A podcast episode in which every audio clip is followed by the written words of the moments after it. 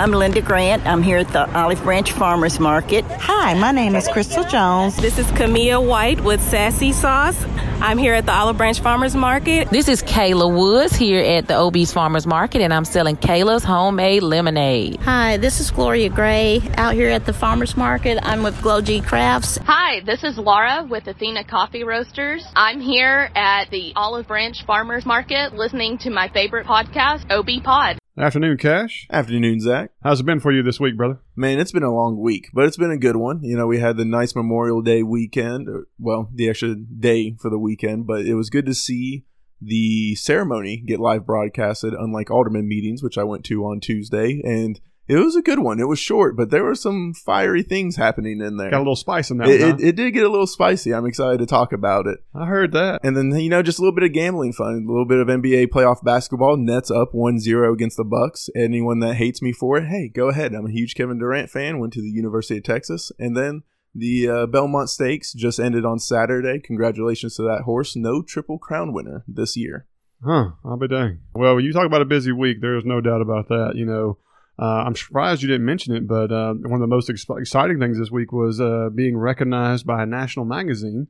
Kind Right. of crazy. I'm not afraid to pat ourselves on the back and say that uh, we were found out by a magazine out of California that wants to highlight our show as being uh, innovative and up and coming for the community. And uh, but yeah, podcastmagazine.com is going to feature us. So hopefully in the next couple of months, we had a great interview with them on Wednesday. Yeah, uh, August issue, you'll be able to see our smiling, goofy faces somewhere in it, and possibly even on the cover. Yeah, more more goofy than you know anything else, but uh, yeah, it was a great little interview. The editor was awesome, Miko, and uh, you know it was some good questions, and it, was also really nice to be able to highlight Olive Branch on a national scale. I I think that's what really did it for me because I just actually saw a magazine in my commercial appeal. Yeah, I'm still somebody that gets the paper delivered, but uh, it came with a nice little magazine, and they're talking about the state of Mississippi. And Olive Branch back in 2017 was the number five city to live in in the entire nation. well, I hope it hadn't changed much. but- No, I mean, I, I figure we're still up in the top four, especially with a lot of good things coming in our future from all the talks we've had with the future mayors because Oh, we know one of them's going to win. Oh yeah, one of them's going to win.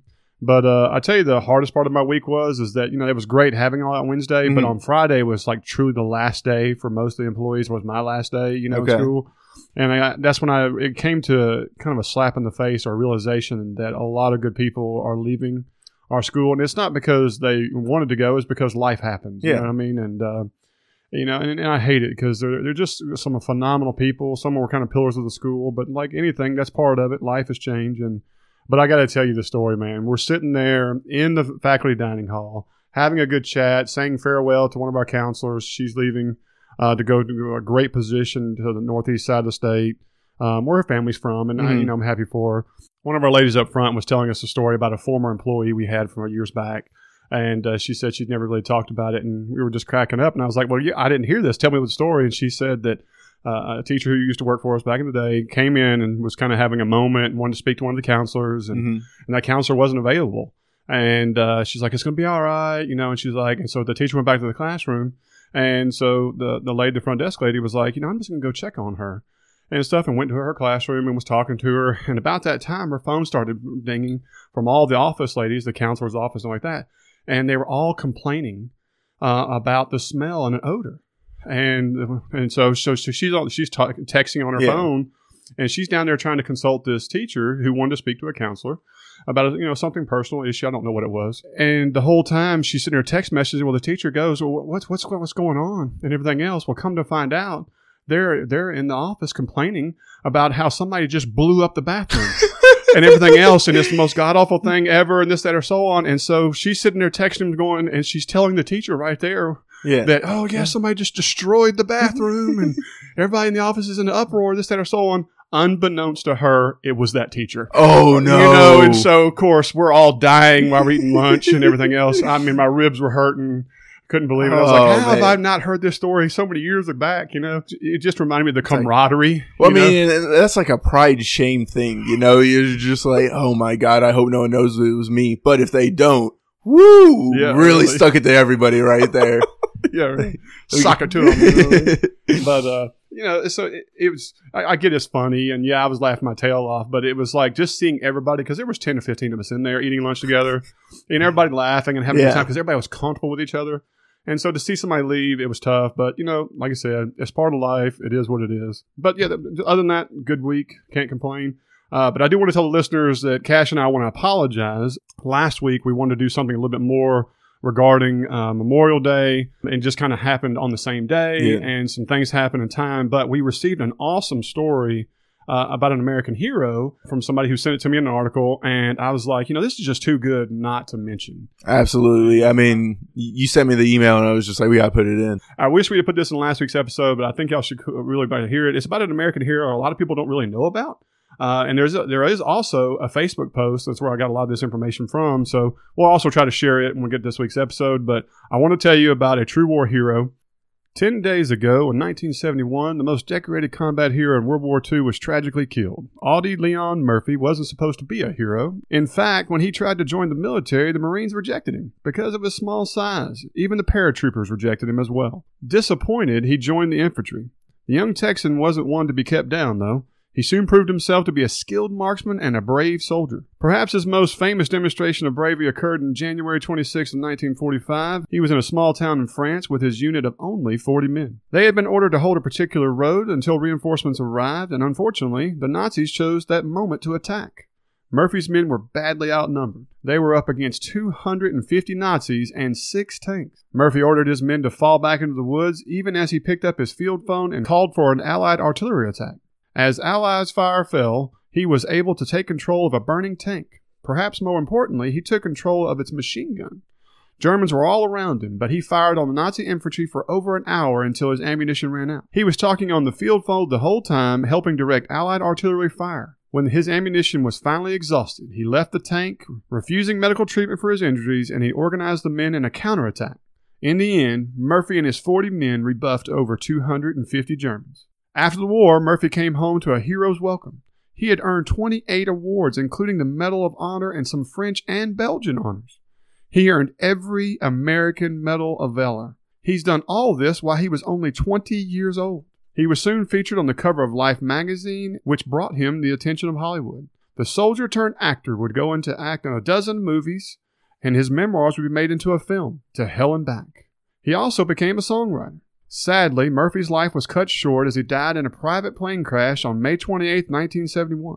After his death, he was buried with full military honors in Arlington Cemetery. A few years ago, his home state of Texas posthumously awarded him the greatest military honor, the Texas Legislative Medal of Honor. The poor son of a sharecropper was not supposed to be a hero, and yet he was. Determination, perseverance, and exceeding expectations. How American. Truly the American story right there. Coming from nothing, a little bit of Captain America, being too scrawny, too small, and yet still being the cream of the crop. I thought it was pretty awesome. A great story. I really appreciate it. Uh, I'm gonna say a special thanks to my friend when I get off the air and let him know that uh, after we've recorded this, it, Yeah. it means a lot now. Congratulations to Texas with the Texas Legislative Medal of Honor. Like only Texas could be able to do that. You in Texas, you and your boy Texas. Hey, you know, we, we do big things. Yeah, yeah, yeah. You know, Cash. Speaking of a single man with a great team behind him that uh, taking on multiple foes, how about this guy who takes on multiple offers or multiple contracts, however you want to look at it? And that's our friend Brian Couch at Birch Realty. Team Couch is the number one realtor group in all of DeSoto County and is nationally ranked. There is not a better team to handle your real estate needs. Considering the market is as tight as it is, there's a lot of pitfalls and errors that can happen, and no one wants you to lose that contract or lose confidence in your realtor. I have personally worked with Brian dealing with real estate, and it has been a fantastic experience. And I have also seen several of my friends use him and Team Couch, and all they can tell you is it is above and beyond the most professional team and do what's right to make sure they are 100% happy with their outcome. Guys, Team Couch right now is offering a free market analysis so you can learn about your home and what it's worth, especially if you're even slightly considering selling it. You need to go check them out right now at teamcouch.com or you can call them at 662 449 1700.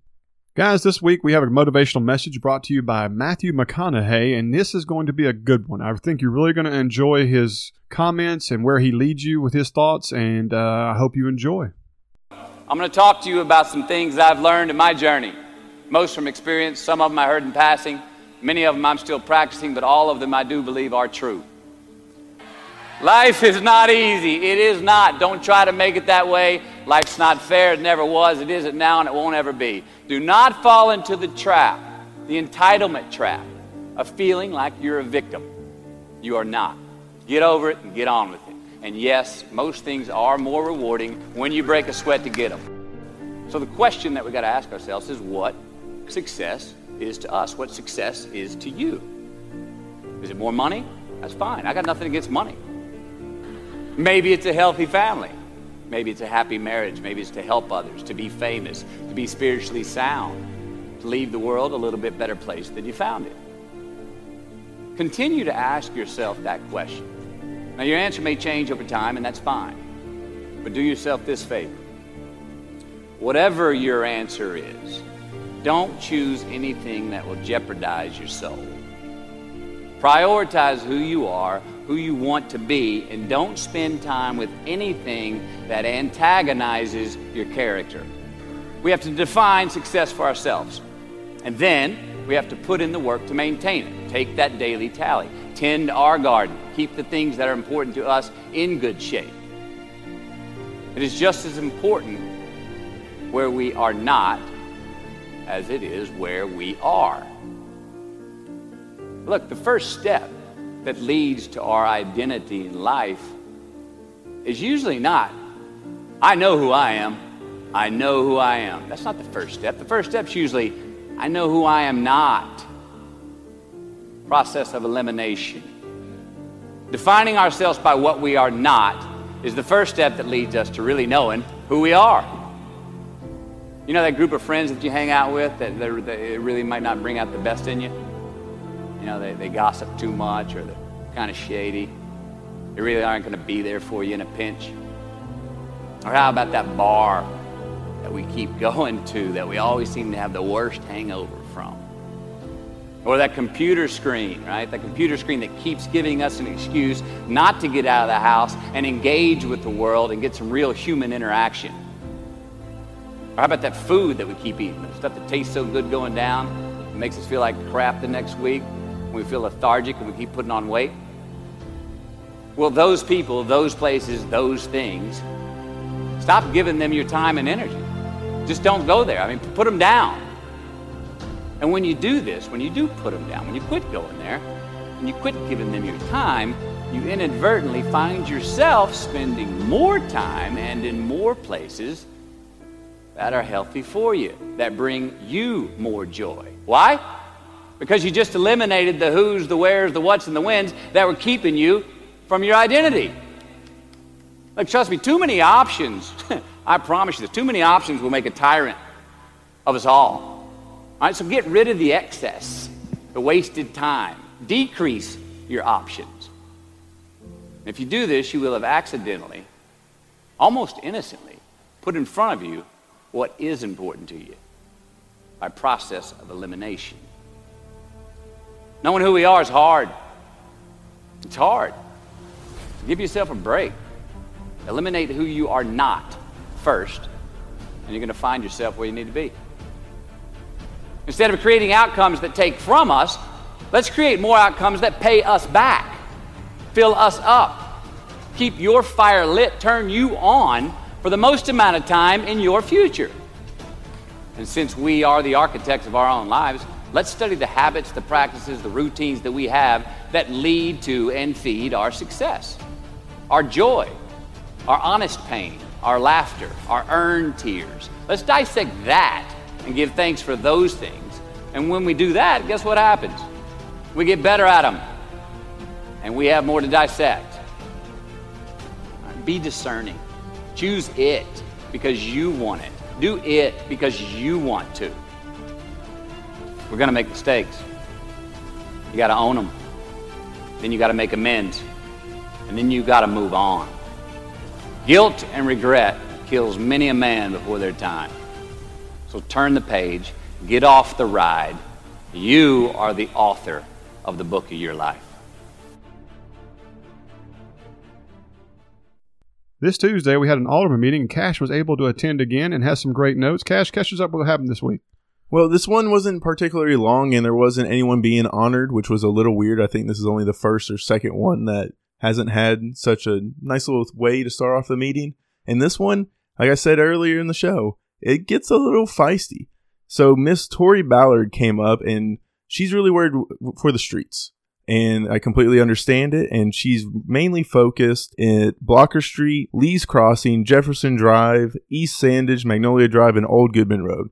So everything kind of surrounding Old Town, the train track, City Hall, and uh, schools, Olive Branch High School, and how in poor shape these roads are, or at least seem to be. The reason I'm phrasing it like that is because the Planning Commission goes up and down these streets a couple of times a month and grades a lot of these roads to ensure that they are safe to drive on. And I know sometimes they don't. And so the Planning Commission drives up and down these roads a lot and they have their own grading scale, zero to five. Zero being brand new, five being terrible, immediate fix. This is needing ASAP, which I've never even heard of a grading scale really having a zero. So bravo for actually utilizing. Way to step out there and be unique. Yeah, you know, like be a little bit different.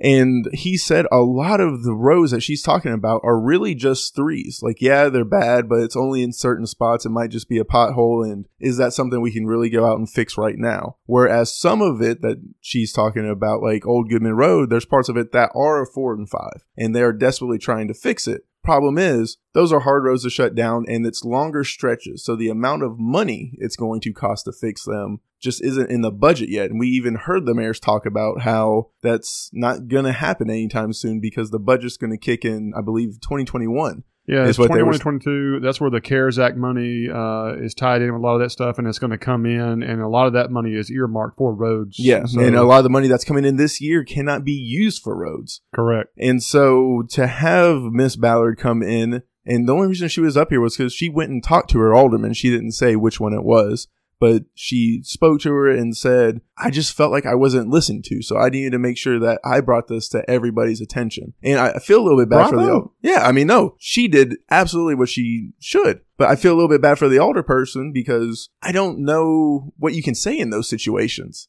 Because if there's not the money in the budget, of course, you're probably going to come off as like, there's nothing I can do. I'm sorry. I've had this conversation with. Part of the job. It is. You Part of know, the job. you got to listen to us complain. That's right. You might not be able to fix it, but you better be able to listen. And but bravo to Miss Ballard for following all the protocols, getting up here and bringing the attention even to the current mayor Phillips, as he was like, "Hey, I'm just going to give this to the planning commission so they can explain it a little bit better and let you know." But she's trying to get a kind of a forum, which I'm going to hopefully be able to get my hands on if they actually do do this, and set up on the city website and let you know what streets are currently being worked on, what they're ranked, so we at least know like okay, we might not be able to fix it yet, but where's it sitting on the totem?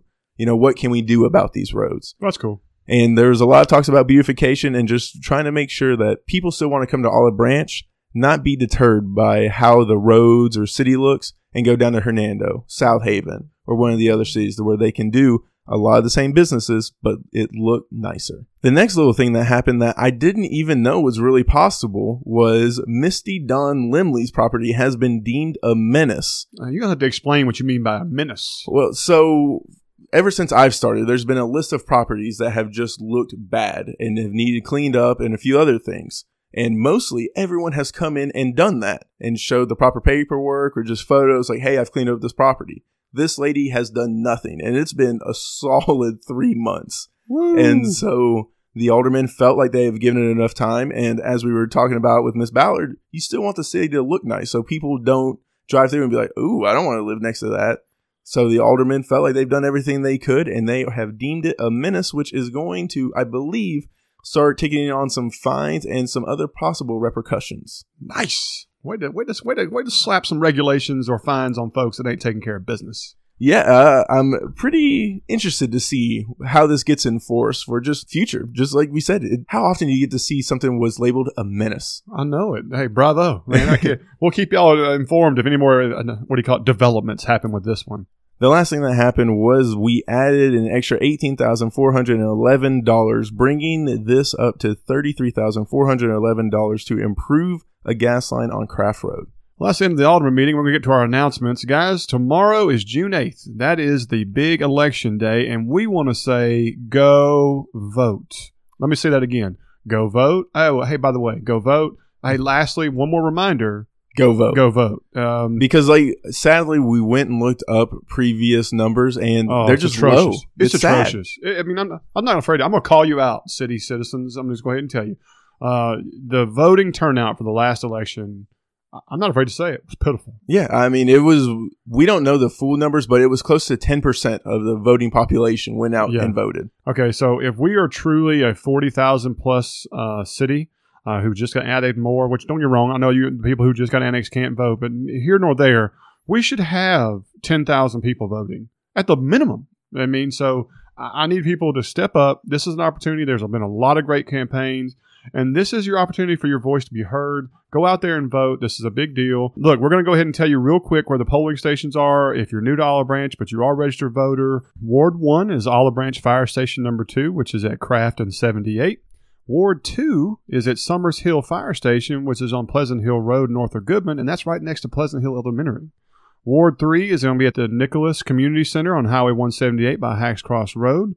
And Ward 4 is the Olive Branch Fire Station, which is downtown. That's right, right, that's right next to the uh, City Hall. City Hall. Uh, Ward 5 is at the Olive Branch Fire Station at Hacks Cross. That's right near over by the airport.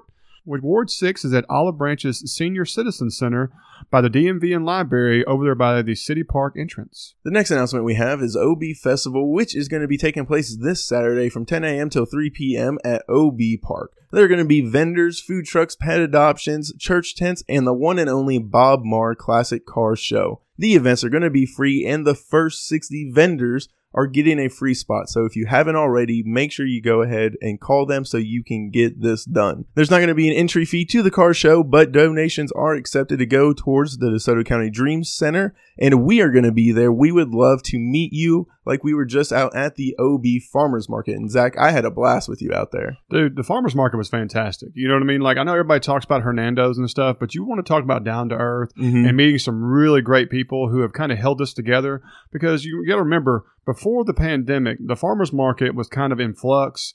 Uh, you know the city has been gracious to let them continue to do it they don't charge these people anything out there. They do it truly to help promote the community. We absolutely loved it.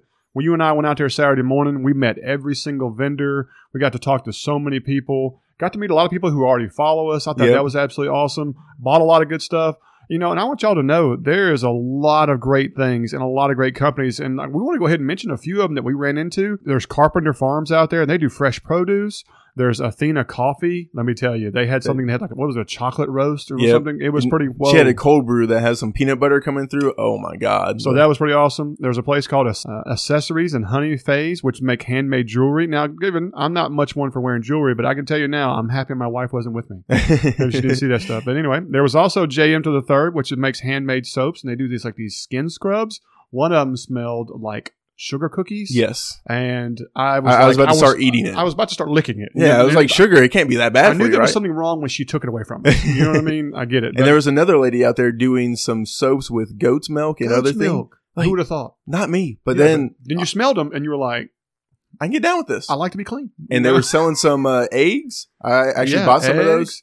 Look, I don't know if you've people. had some fresh Oh. eggs just from the chicken, nothing from the store or anything. My goodness, it makes Game a changer. difference. Oh yeah. Um, also, there was Magnolia Morning Coffee. Now, get this, didn't know it. This is at my new coworker at my work, and he run he has his own small business of making his own coffee beans and stuff. Magnolia Morning And- Coffee. and he's doing a great job with it. I yeah. uh, we went got home, a bag of ground- it. I know you were the coffee snob and thought it was legit. Hey, more power.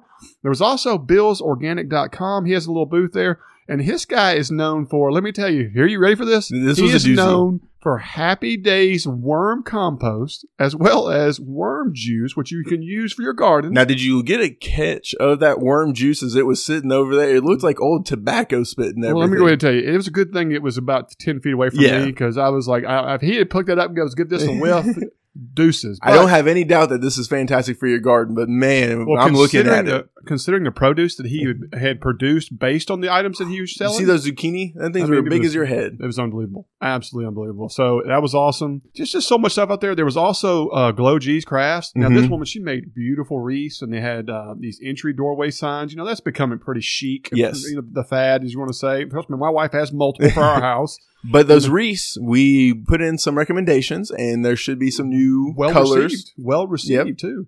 Uh, there was also Kayla's homemade lemonade, which she was jamming that out pretty good. Fantastic. This is some delicious lemonade that Yes. everyone's going to be excited about. There was also Linda Grant, who was the spokesman for the farmers market. She had baked goods and treats everywhere. By the way, recommendation: the banana nut bread is phenomenal. But you also heard her voice as well as several others at the farmers market. There were vendors that helped out in the beginning of our show, so I thought that was a cool little touch. There was also Sassy Sauce, which this went- was your favorite lady. Ah, Like, this was your best friend. Man, she gave us these little samples, and there was Cajun Ranch, and there was like a Cajun mayo, and you, she gives you this little Ritz cracker, which I'm like, you see how big I am, and you gave me one Mm. cracker. I mean, like I almost ate the plastic cup the stuff came in. It was so good, and then she blew me away with. Uh, I was like, "Where do we throw the trash away?" And she had mini trash cans that were on the table. Absolutely genius. I was like, "Okay, this right here, this woman has thought this out." oh yeah. Well, and not then, to mention it was phenomenal. Yep. Absolutely phenomenal. Then I brought out the superstar, our secret weapon, my mother, who's just one of the kindest people you will ever meet, which a lot of you did meet. She goes over here because she loves spicy. She had this habanero mango hot sauce that it made my mom pucker up a little bit. This is a woman that's eating jalapenos just For like it's candy. candy. Oh, yeah. And she was like, Ooh, that's nice. We had to go run to the gas station to go get some cash out of the ATM so she could go back. And they're like, Oh my goodness, you came back. Bought three bottles. Oh just right right out the gate and everything. That's and awesome. I was just like, My goodness, Guys, this lady's doing something special. there was so many great vendors. There was a lady who had CBD stuff. There was one that had. Uh, there was two Jams, ladies who did, jellies. uh, sweet treats. I bought some of these homemade almond joys and homemade peanut butter cups. My children decimated in seconds. Uh, it was just fantastic. Got a giant watermelon. It, look, it, it was truly a great experience. The weather was great. Everybody was super friendly. It's not crowded. You can flow through there very easily and get stuff. There's a lot of prices. parking. Like, and I mean, I think that's the thing that I took away from it from from Hernando. You can actually get out of this relatively easy, and you get some fantastic things. go check it out this Saturday. They're going to be doing this all the way through September, and they're they're even hoping to do it in October and try to do something special for the kids for a Halloween special. Yeah. So just make Olive Branch your day Saturday. Come out to the farmers market, then hop over to OB Park for the festival, Yeah. and spend the rest of the afternoon there. Come out and support your community. Absolutely, guys. One of the last announcements we have, we want to mention some amazing students from our area. They have been awarded scholarships from the National Merit Corporation. This is a major achievement regarding academic success.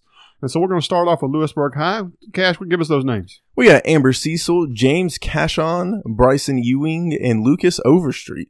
Then Sims, I think you want to take Center Hill. Of course, Center Hill, great guy, Carson Ewing. And then Hernando had Emily Dalton and Ethan Rogers. Then DeSoto Central, my good old alma mater, came out swinging with Hayden Adams and Sawyer Sterling. And we're going to wrap things up with South Haven, Joseph Jenkins. That is the end of the announcements, and I know that's a huge honor for those students, but not every student goes to college. We think that some choose a trade or want to go right into the workforce, and there's nowhere better than Michael Hatcher and Associates. Right now, they're hiring at all levels. I mean, all levels, from entry up to higher level, including account managers, estimators, project managers, foremans, irrigation techs. They have a mechanic position open, and like I said before, several crew member positions in construction, maintenance, and irrigation. And those positions, they start off pretty high up, don't they? Oh, there's no doubt. I think the lowest paying start out pay is fourteen to fifteen dollars right out of the gate. out of the gate. And I got news for you: you can't make that at Lowe's, Home Depot, your average Joe, whatever. Here's the other thing: amazing benefits. When I say amazing, I mean amazing. Insurance, retirement. You're basically getting into the company, and after a few years, you start getting into stock options and stuff. I mean, like, this is a game changer when it comes to career, no matter what age, what experience level. This is going to be a great job that you're going to have a future with. And that's why they have the hiring motto of hire for life. And I think that's the key that you just said right there. You have a future with them. You can get in as a crew member, earning some great money right out of the gate, and work your way up into any of those other positions that they have offered. Yes, no doubt. So, guys, go go call Gabby right now at 662-755-3207 and tell them OB Pod sent you. Or you can go to hatcherlandscape.com and you can fill out some stuff there if you want to check out the company. This is a great opportunity. Don't miss it. All right, guys, it's time for our news section. And this week, OB Pod was featured in something other than an auditory format. DeSoto County News decided to do an article on us regarding our interview with Ken Adams and Don Hall from last week. Our friend Bob Bakken wrote a wonderful article on us and even featured some of the photos we had from our photo shoot with the candidates. We want to say a special thanks to Bob and all that he did, and we hope you enjoyed last week's episode. The next thing that we found was Olive Branch was just named the fifth safest city in Mississippi, according to SafeWise.com. Horn Lake was third, and South Haven was seventh. Bullcrap. Whoa, whoa, whoa, whoa! Wait, what are you hating on over here? We're top five? You don't like that? Um, no, I, I don't like. I'm not going to ever be negative and stuff like that. But um, I read the criteria, and It know, was all based off of FBI statistics, and so like it can get a little wonky on who's actually I- reporting. I'm not downgrading Horn Lake by any means, and I'm not trying to say anything negative to Southaven, but I've lived in Hernando for a long time, and it's how the idea that Hernando slash Olive Branch is not in the same ballpark as both of those, Like, Hernando Or- wasn't even in the top fifteen. that's another problem. And so you're telling me my boys at UTW down there are in an unsafe zone or just not like- safe. It's like a zombie apocalypse out there. They're out there Yeah. waving machetes and I mean- that farmer's market where you have yoga at seven in the morning. Like Yeah. it's just not safe. Give me a break. Um, yeah, I'm sorry. Um, you know, like I said, I'm not going to talk negative about Horn Lake, but I just do not believe that Horn Lake is considered a safer city than Olive Branch. I'm just putting my opinion out there. You know, you can take that as good, bad, or ugly. It just makes me feel like whatever criteria the FBI or this SafeWise.com is using is not match what the local perception is. But you know what? I'm willing to learn anything, and so we're going to investigate SafeWise criteria a little bit more. And I'm not afraid to come back next week and say I was wrong or this, but I just have a hard time with this. Hey, we started this because we weren't happy with the local perception, so maybe there's a way to change Horn Lake's local perception. All right, guys. The last bit of news is DeSoto County teachers will be getting a pay raise the upcoming year of fourteen hundred dollars. Well deserved and bravo. Yeah, no doubt. Now this is made up from thousand dollars from the state and four hundred dollars from your local county. And teacher assistants are also getting a raise of twelve hundred dollars, and that's thousand dollars from the state and two hundred dollars from the county. They've also added eight hours of PDL time, which is personal discretion leave. So is that something you have to use all at once, or is that No, it is not. PDL is uh, is given out discretionary. Like, say a teacher needs to leave for a couple hours to take a child to a doctor, or you need to go handle a financial matter, or just I need to go to the house, whatever my situation is. Uh, the principal and that that staff person works together, and they can leave, and it doesn't dock them for the whole day, and allows them different hours, It's hour by hour Yeah. segment. Uh, it's a great thing because teachers, you know, have to you know juggle a lot of stuff, and so it's it's been a good working uh, process, and so I'm happy we've continued it. No, I, I'm happy it's there, especially since teaching can't be a back and forth remote job. You know, it's kind of one or the other all the way through, and we Oh, much prefer it to be all at school. Oh, there's no doubt. There's no doubt. Now, guys, we're going to throw a little a little wrench in our news section, and we're going to give you some crazy news on kind of a national level. That it was just so much of a cool story. I, we just had to, you know, it's kind of a one of those stories you just have to mention because it's, you just can't believe it's real. So you need to do some homework and find out. Oh my gosh, this actually did happen in a small town in Colorado. And so uh, here's a cool story for you guys. Last week was the anniversary, or I should say, 15th anniversary of the Killdozer Rampage of Granby, Colorado. This is a tale about a reasonable man driven to do unreasonable things. Marvin Heemeyer was a man who owned a muffler shop in Granby, Colorado. The city council ordained to approve the construction of a concrete factory in the lot across from Marvin's shop. In the process, this blocked the only access road to the muffler shop. Marvin petitioned to stop the construction with no avail. He petitioned to construct a new access road and even bought a heavy machinery to do it himself, and they denied it. The concrete factory went up in disregard to the ramifications of Marvin's business, and to add insult to injury, the factory construction disconnected the muffler shop from the city sewage lines. An indifferent city government then chose to fine Marvin for this. His business and livelihood were in ruin. Rather than lie down and die, Marvin chose to fight back. Over the course of a year and a half, Marvin secretly outfitted a bulldozer he bought to save his business with thick steel and concrete armor and a camera system, completely enclosed with bulletproof glass. On June 4, 2004, Marvin lowered the armor shell over the top of himself, entombing himself inside the killdozer to make his last stand. He burst forth from the walls of the muffler shop straight into the concrete factory that ruined his business. Over the course of the next several hours, Marvin drove his killdozer through 13 buildings owned by the same officials that had wronged him, including the city council building itself. SWAT teams swarmed the dozer, but it proved immune to their small arms fire and even explosives.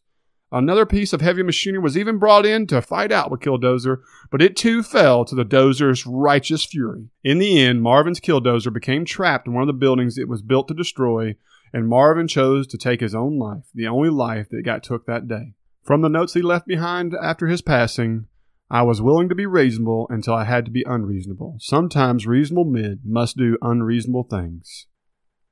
Well, you might not have the area to clean up after Killdozer, but you might have some areas of your house that need some specialized cleaning, as there's no one better than that's the DeSoto Cleaning. Brian Rowe and his crew specialize in tile and grout, hardwood, and steam cleaning carpet. Guys, they do everything from disaster restoration and cleanup to rebuild. They have over 17 years experience and do a phenomenal job. If you go to their Facebook page now, you can see several videos that shows before and after to show how talented they are in doing what they do. I can tell you personally, I have used them many times in my home, and I know several friends that have used them as well. It's always a professional experience, and they're always satisfied customers. Bonus, if you tell them that you heard about us on OB Pod, they give you 15% off your bill. Additionally, if you're an educator, a first responder, or, or military experience, you get 20% off. Don't wait, and if you want to save your back, call DeSoto Cleaning right now, and they're going to take care of you.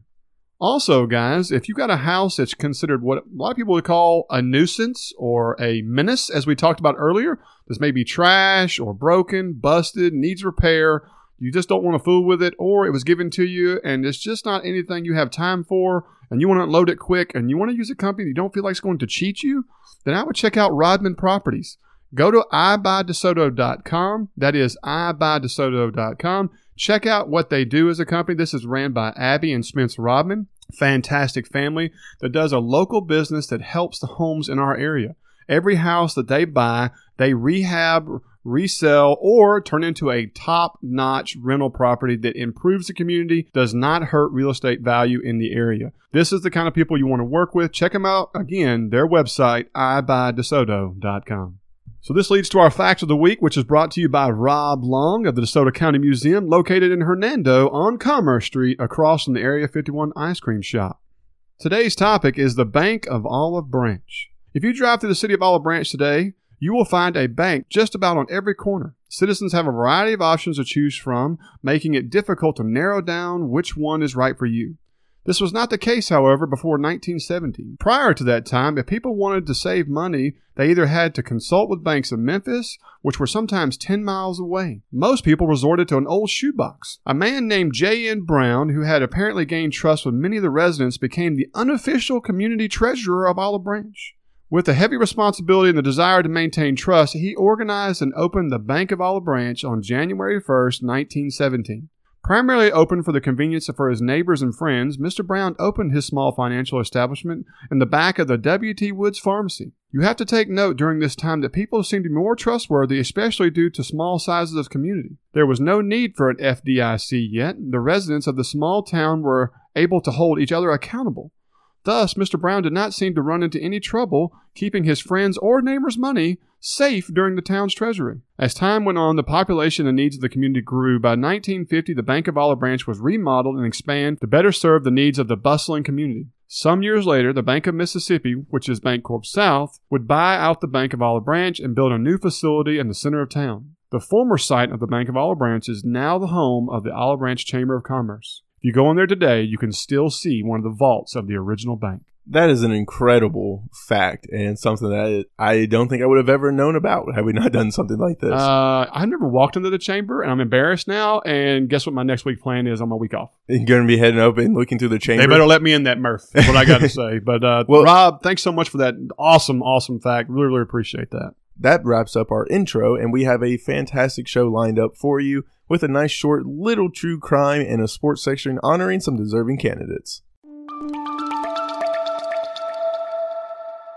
Do you think you're paying too much for insurance or you're tired of not actually getting an agent when you call? I think it might be time to switch to the home team at Farm Bureau Insurance. Josh McIntyre is our local agent and supports our schools, our local businesses, community, and even takes care of all our insurance needs. That's home, life, and auto. Give him a call today, at 662 893 5250, or visit him at his office at 6901 Cochran Road, which is Highway 305. Are you tired of an unimpressive lawn or need some help from a local professional to get your yard the way you want it? Look no further than Master Lawn for your weed control and fertilizing needs. Master Lawn has been serving the Olive Branch community and surrounding areas for over 25 years and is ready to add you to their long list of satisfied customers. Contact them today for a free quote through their website, www.masterlawninc.com, or call 901 250 0873.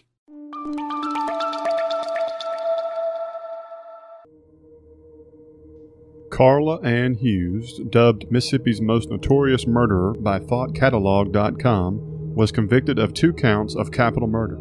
Her heinous crime took place in November of 2006 when she murdered her lover's pregnant fiance, Avis Banks. By all accounts, she had a normal upbringing and even excelled in school. Hughes was born in 1981 and raised in Greenville, Mississippi. Much of her childhood was spent horseback riding and competing in beauty pageants. She eventually moved to Hattiesburg to attend the University of Southern Mississippi, and after earning a bachelor's degree, she went to Delta State University where she continued her education until her arrest, at which time she was working on her doctorate. The fact that Hughes was a teacher at the time makes her crime even more shocking, especially to her local community. Hughes began her career as an elementary school teacher. Eventually, she accepted a job as a language arts teacher at Chastain Middle School in Jackson, Mississippi. After beginning her job in Jackson, Hughes forged a relationship which would have everlasting consequences. While working at Chastain Middle School, Hughes began an intimate relationship with Keon Pittman, a fellow teacher and basketball coach. At the time, Pittman's fiancee, Avis Banks, was pregnant with his child. On the night of November 29, 2006, Pittman discovered the lifeless body of Banks in the garage of their Ridgeland home. It appeared that someone kicked in the back door to gain access to the home, and once inside, the perpetrator shot and stabbed Banks. Immediately after discovering his deceased fiancee, Pittman called Hughes, piquing the interest of investigators. Initially, Hughes denied being involved in the relationship with Pittman as well as having access to a gun. It didn't take long for police to find proof that Hughes was lying. Shortly after the murder, Hughes's cousin told police that he let her borrow a loaded 38 caliber revolver the same type of weapon used in the slayings. Furthermore, the gun was empty when she returned it. On December 8, 2006, Hughes was officially charged with two counts of capital murder. Her trial began several years later in October of 2009. Aside from motive and the weapon, prosecutors provided some pretty incriminating evidence in trial. In addition to cell phone records confirming that Hughes was near Banks and Pittman's home at the time of the murder, her shoes matched prints left at the back door. On October 13, 2009, after just eight hours of deliberation, the jury reached a verdict. Hughes was found guilty of two counts of capital murder for the death of Avis Banks and her unborn child. Rather than the death penalty, which she was eligible for, Hughes was sentenced to two consecutive life sentences without parole.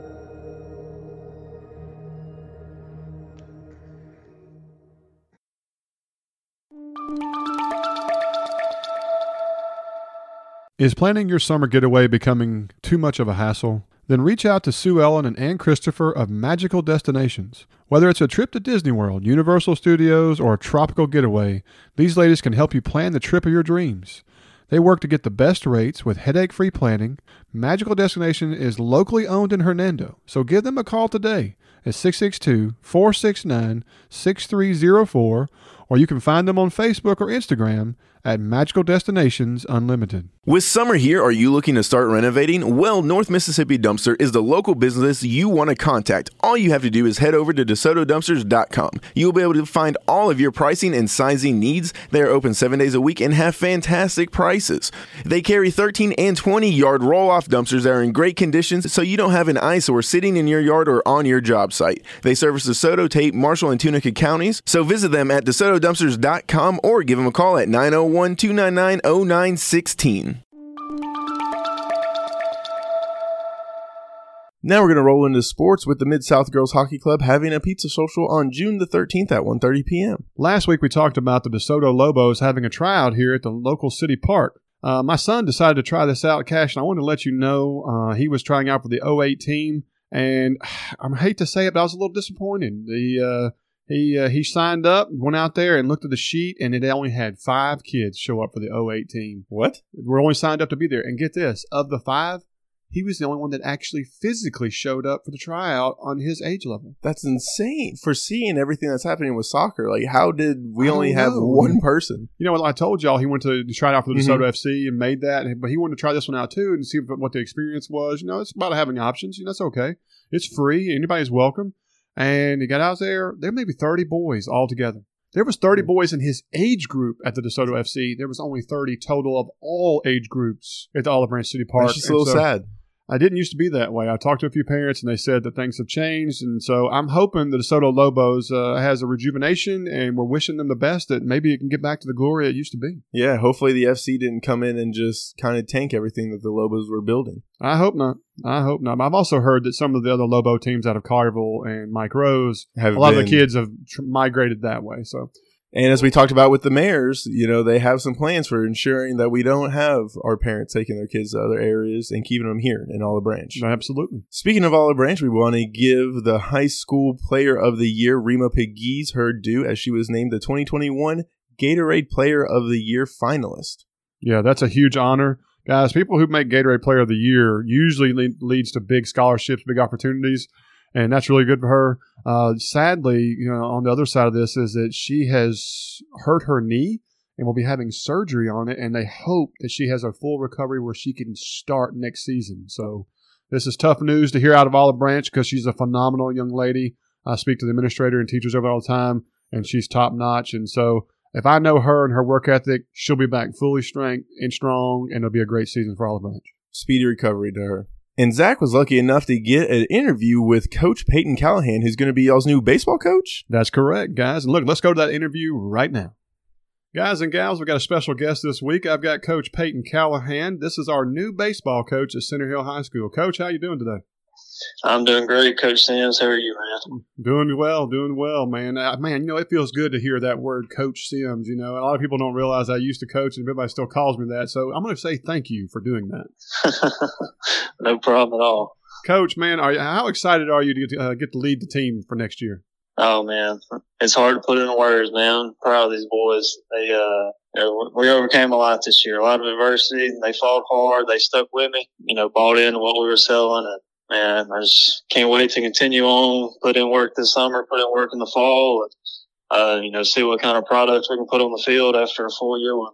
That's great, Coach. We're, we're looking forward to it. I mean, like just to hear that all the coaches are sticking together and uh, y'all are going to continue what magic you had this year. I know it also had to be tough to see that Saltillo won state, knowing that we pretty much had them on the ropes, and that could have been our game. That could be our state championship. Yeah, um, you know, ha- happy for those guys, proud of them. Um, you know, they they're a good baseball team. Uh, like you said, you know, we took them to game three, lost two to one. This point, lost. So yeah, it does- it's a little bittersweet seeing them win it, but you know, all credit goes to them. They deserve it. There you Um, you know, they played us a great series. Uh, you know, hopefully we can maybe schedule them again in the future and maybe run it back and see how it goes. I like that, Coach. I like that. That's a good idea. That's a good way to look at it. Now, Coach, before we go any farther, can you give us a little background to uh, so the listeners get to know uh, your experience uh, as a player, as a coach, anything you can tell us? Uh, yeah, so I um, started off, I played high school ball at Houston uh, High School in Mississippi. Uh, it's about 45 minutes south of Tupelo. We were a uh, 4A uh, back when there. It's 3A school now. Um, played there under Coach Scott Gann, who's an assistant at Tupelo High School now. Great coach, learned, you know, a ton under him. Uh, then I went to Mississippi Delta, uh, played JUCO ball there under Coach Michael Avalon. Pitched, played shortstop. You know, obviously learned a ton under Coach Avalon. He's at Pearl River now. He's actually just named Coach of the Year. Uh, this year, so I learned a ton under him. After after Mississippi Delta, I went to Blue Mountain, finished out my playing days there, and then I was a graduate assistant at Blue Mountain there for a year under Coach Fowler. Uh, so really just trying to take, you know, everything I learned under those three uh, great coaches, you know, apply it going forward to my own team. After I left Blue Mountain, I got my first job there at Corinth, uh, under Coach Scar. Again, another great coach who, um, you know, taught me a ton about the game. Uh, so going to take what I learned under him as well and, you know, go forward with it and see what we can make out this year.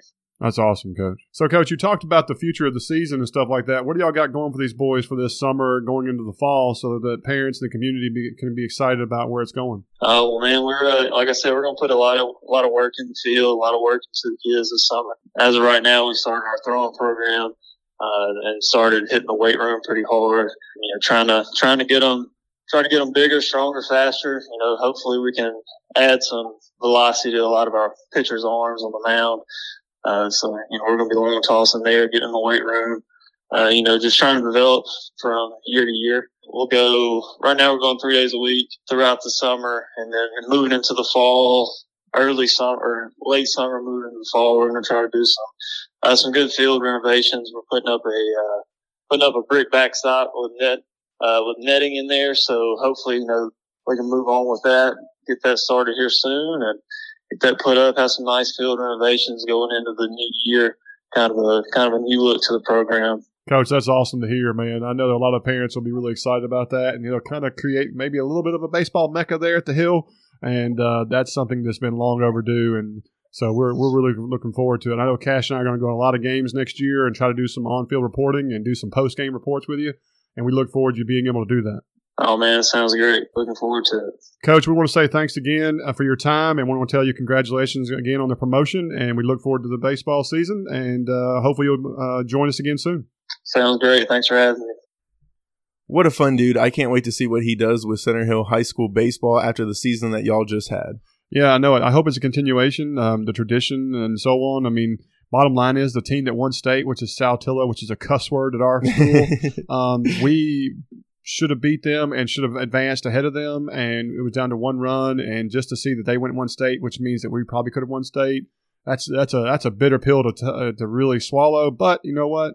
Coach Callahan was a big part of that, and we're not really we're not losing any of the baseball coaches. Mm-hmm. It's just kind of a shuffle of leadership, uh, and so it's the same collective and same partnership, and so I think it's gonna be a great situation. Isn't that funny how sports work? You're like, well, we lost to the champion, and we almost beat them, so that means we easily could have ran the same table they did, and clearly have been the state champions. I absolutely love that about sports. There's no doubt. Now, I want to try to keep a little bit of our debate going on, and hopefully, we're not going to be agreeing this time, but what do you believe is the best college tailgating sport? I might surprise you with this, Cash, but I do believe that baseball Are going, you to, kidding going me? to take the cake on this Oh one. my goodness. I, I'm right there with you. I know a lot of people are going to say football and the fantastic things you got, like the Grove, uh, States, I mean, just like a whole by the atmosphere. But to me, being able to tailgate and watch the game, you're grilling some hot dogs right there on the coves or the walls outside, being able to still watch the baseball game, nothing beats it. See, to me, like tailgating is about being able to experience the sport as well. Now, Mhm. if you want to talk about pregame celebration or Football all the way. football all the way, but when it talks to to me, when it comes to tailgating, tailgating means you get to experience the game, experience your own food, your own entertainment, as well as the ball game. Uh, with friends and family and so on. And baseball is one of those sports where you can actually be out in the outfield or in areas and do that and Yep. be there to see the game live with not having to watch a television. So to me, that's that little extra that makes it makes the difference. The extra part for me is being able to listen to it on radio. For some reason, baseball translates completely auditory like a podcast to me. And there's nothing I love more than hearing a guy describe pitches as I'm just laying there enjoying everything going on. Then you got the atmosphere of all those people tailgating. It's not even close to me. I, I agree, Cash. And here's the thing: you're 0 for 2 when it comes to debates because so far we've been agreeing on everything. So this, Well- we, we might as well just scratch the idea of calling this the debate section. Well, I mean, it's just wild. At no point in time would I have figured somebody else would enjoy baseball tailgating as much as I did. So I fully expected you to go football. And Well, I'll, I'm gonna give you this nugget. I like baseball tailgating. I'm not a huge fan of just going to watch a baseball game. So there's a That- big difference. You're talking to the guy who would- lives, breathes, and dies football. yeah, But if I get to go to a tailgating experience with for baseball, that's great because guess what? There's a lot of downtime in baseball, and I think that's what a lot of drag there is. Like watching baseball on television is brutal. not college baseball though. That's why I was going for that atmosphere and everything. Like Well- it is speedy with as much. They don't have as many you- TV I'll timeouts or anything. I'll give you college is improved, but uh, MLB Oh. Snorefest. I'm sorry, I just can't do it. Like, Unless we're in the it's the World. Series Yeah. playoffs and it's a team you love, in which I'm not a huge baseball guy, so there, there is nobody I'm just dying to say I love. Tailgating adds that extra element of in between. So you still get the experience the great deal. You're on site. You get to see the moments as well as you're with friends and family. It's the best of all worlds. No, absolutely. Maybe I need to start putting these debate questions up a little bit beforehand so we can talk before. Well, you also, that's the whole point. Debate, you should be a little surprised about each other's answer. And you expect it to be one way. It is what it is. Yeah, like I mean, I fully came in here expecting you to say football and shock me. I'm glad that we had that. But hey, 0 for 2 on it. But I'm glad we both agree that baseball is the best tailgating college sport. There you go. Now, guys, if you listen to us and you're enjoying what you're hearing, we ask you to go check out our brother podcast, UTW, or which is Under the Water Tower, as they cover Hernando and its surrounding community. They have great content on music and movies right now that you will absolutely love as they debate what is the best and what is the worst. I think you'll really enjoy it.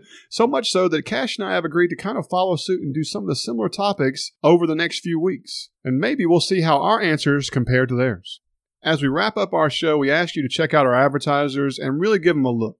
These are some great people that offer some great services, or great job opportunities, and other things for our community, and it goes a long way to help them, so it helps us. If you're interested in being an advertiser for us on this podcast, please reach out to us at theobpodcast at gmail.com, as well as you can find us on Facebook and Twitter at obpod. Reminder, please tell your friends and share our posts on Facebook and Twitter that have the audio tags to help build our podcast. Now, we may not be having another episode coming out until next week, but you will be able to see us out at the voting polls and also at OB Festival this weekend. That's right, guys. If you want to meet us in person, we're likely going to be at those places. Well, I know we're going to be at the OB Festival, so please make sure you look for two ogres, one that has Polamalu hair and the other one that looks semi-bald with a beard. Can't miss us. But anyway, guys, that's going to be call it for this show. Uh, until next week, I'm Zach. And I'm Cash. We'll see y'all then.